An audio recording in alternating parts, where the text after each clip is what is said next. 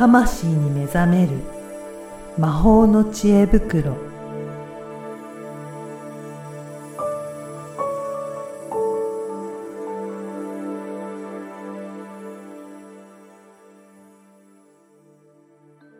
こんにちは、小ラボの岡田です。こんにちは。リアルスピリチュアリスト橋本由美です。ゆみさん、今回もよろしくお願いしよます。ろしくお願いします。そして今回も、えー、ゲストの方をお呼びしております。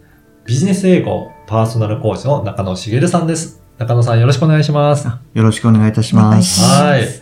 えー、今回はですね、ぜひ、中野さんからもし、あの、ゆみさんにご質問があれば、聞いてみていただければと思うんですが、なんか、聞いてみたいことってありますかね、はい、あの、えっと、ユミさんのポッドキャストをいろいろ聞かせていただいていて、ああの。はい、すごいいいなと思って ずっと聞いてたんですけれども、あの、ハイヤーセルフっていう言葉が結構耳に残ってまして、はい、それとちょっと英語ってなんか関係あるんじゃないのかななんて、うん、ちょっと思ったので、うん。そこの部分を、うん、はい、うん聞いてみたいなと思います。はい。もう一度このハイヤーセルフってどういったものなのか、そこのあたりからちょっと簡単に説明してもらっていいですかね？はい。うん。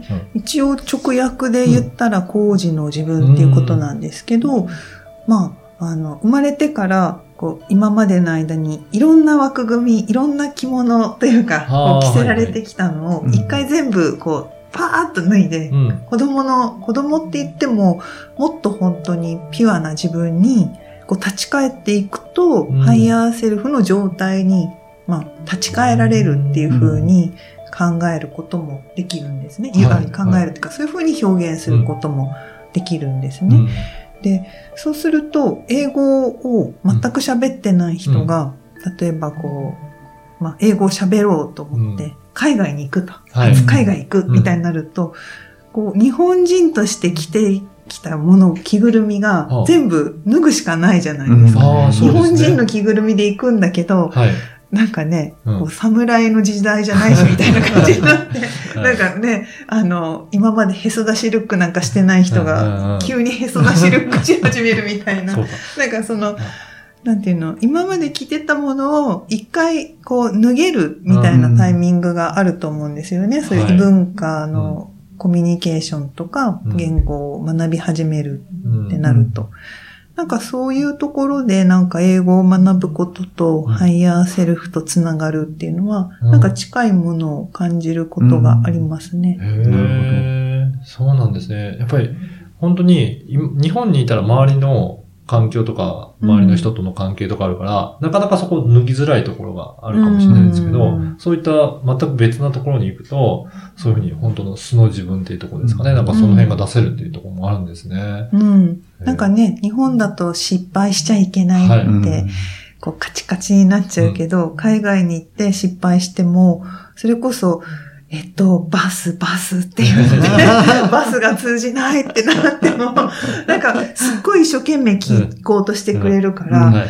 なんか、あ、やっぱりちゃんと言おうみたいな。はい。で、やっと通じたらお互い、ああ、なんだそれか、みたいな。よかった。っていうなんかあの、英語の学習とか勉強してる時でも、なんかその辺って、あの、感じられたりすることってありますかね？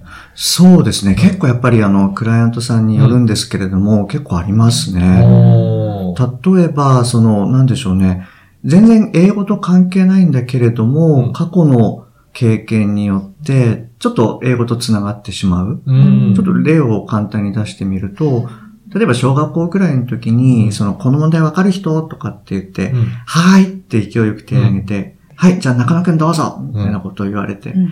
で、答えたら間違ってたってなると、こう、結構みんな笑笑われたりとかしちゃうんですよね。うん。で、その時に本当は笑ってほしくないんで、やめてくれよとかっていう感情をちゃんと出せばいいんですけど、うんそれをなんか照れ隠して自分も笑っちゃう。うん。そうするとその時の経験っていうのは感情が残ったままうん。心の中に残ってしまう。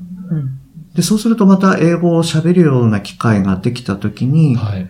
間違ったらなんか同じように笑われちゃうんじゃないか、みたいなこう、あの関係が出てきちゃって喋れなくなっちゃうとか、うん。そういうケースっていうのもやっぱりありますうね。んじゃあやっぱりなんか自分のそういった過去の経験から、うんなかなか発言できないとか、そうですあの発信ね。できないとかっていう場合もあるっていうことですあると思います。うんその辺もあれですか？あの、レッスンの時とか、なんか気をつけられながらやられたりするんですか？そうですね。あの、なんでしょうね。そのクライアントさんによっては、うん。なんとなくこう話しにくかったりとか、間違えたらやっぱり嫌だとか、うんもしくは、あの、場合によっては、本当は英語をやりたいって口では言うんだけれども、うん。実はできない方が、周りがサポートしてくれたりとか、あとは、なんでしょうね、あの、愛してもらえるというか、うん。あの、そういう感覚を あの、持ってる方もいらっしゃるので、うん。そういう時はそちらをまずどうにかしないと、うん、ちょっと英語にはなかなかいかないっていうところがあると思います。うん、なので、そういったところもちょっっと含めて、うん。あの、サポートさせていただいてます。素晴らしい。ね そんな先生に会いたかった。そうですね。ねユミさん今の話聞いてどう、どうですか？なんか、うん。あの、すごくそれは心理の分野でよくよくあって、はい。でそれをこう心理ゲームって私はよく言ってるんですね。こう自分でやりたいけど、やらない方が、なんか本当は、本音はやり、やらない方が安心安全で、うんでも意識、5%が意識でうんやりたい。うん。で95%無意識はやりたくないっていう、その、うんなんかアクセルとブレーキを両方踏むと、ブレーキが優先されるので、うん。安全性として。で、それは、こう、心の、なんていうのかな。まあ、うんそういう癖がある。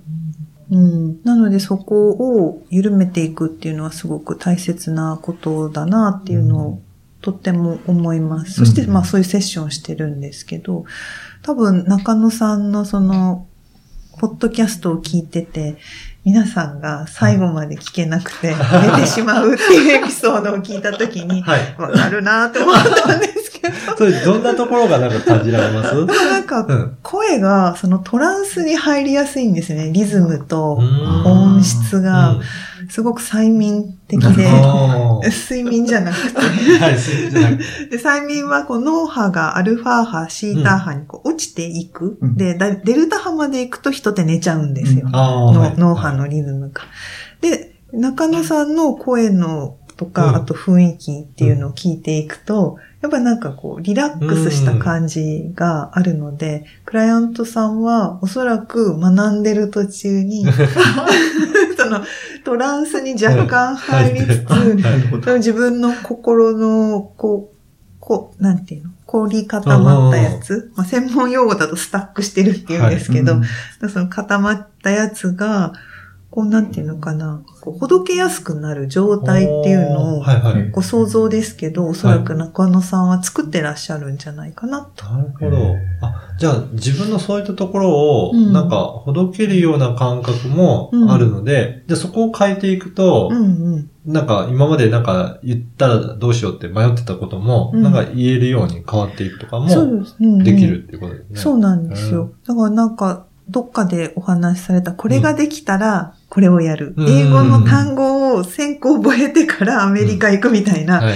考え方じゃなくって、うんはい。なんかもうアメリカ行ってやったらみたいな、あるじゃないですか。ね。はい。それとちょっと似ていて、うん多分中野さんと私うのんなんかちょっと似たところっていうのは、うんその、日本にいるんだけど、その、なんか、例えば英語だったら、うん。外国で喋ってるような場作りが、うん。多分無意識化でできていてはい。で、私はそれをこう受講生とかには同じお風呂に入るっていう表現をするんですよ。同じ風呂に入ると、その温度が最初はお互い全然違う感想、うん。あったかいの感覚うん。も暑いのか、うん。ぬるいのかってね、うん。うん。ああると思うんですけど、でもだんだんなんかうん一緒になっていくっていう。なるほど。揃ってくるってことでそうすはいると、なんかその人の中にある固まったやつも、なんか、こう、硬いお砂糖が一緒にお風呂に入ってるから、なんかちょっと溶けてい。いく感じ？うんで、一緒にこう甘い中に入るみたいな。あいいですね。ー そんな感覚でセッションがだんだん進んでいくっていうことですかね。そうですね。ねで、それはやっぱりこう、なんだろう。今、あ私の話だとカウンセラーとかリーダー側が、こううまくトランスに入っているとそれが起きる。うん。でもこう、例えばビジネスコーチング、うん。これいい悪いの話じゃないんですよ。うとかになると、そのお風呂には一緒に入ってなくて、ん。じゃあいつまでに何しましょうか？うん。みたいな。うん。なんかそういう。じゃあこの単語覚えましょうか？みたいな感じになると、うんなんかこう、砂糖はずっとお腹のどっかにあって、うん溶けはせず、また、あー当時の私のようにまた英語できなくなって、はい、はい。ということにもなり得るってこと ことね。にもなり得る。ああ、うんで、確かになんとなく波長って似たような感じですもんね。なんとなく落ち着くというかね。はなんとなくい。ね。ね。はですね。私もユミさんの聞きながら、ちょっとトランス状態に入りそうい。な感じになりますか？ね。そうでしょうね。ね、はい瞑想が進むかもしれない。いやーで、だから今回ね、あの、中野さん、あ誰かゲストをお呼びしましょうかみたいなお話になった時に、なんかね、ユミさんもピンときた感じですもんね。そうですね。うん。うんそうなんですよ。ね、それで今回こういうふうに実現したんですけど。嬉しい。はい。嬉しいです。ね、なんか本当に今までお話しして、その、中野さんは英語講師として、ね、ユミさんはね、こういったあのスピーチャーのことをやってますけど、共通する部分も意外と多いんだなとか、うんなんかそういったところも感じられたので、お話としてもね、すごくためになったなと思いますね。はい。うんはい。あのー今回もいろいろ、えーお話を伺って、あのー皆さんもぜひ参考にしていただければなというふうに思います。はい。えー中野さん、エミさん、今回もどうもありがとうございましたあ。りがとうございま。した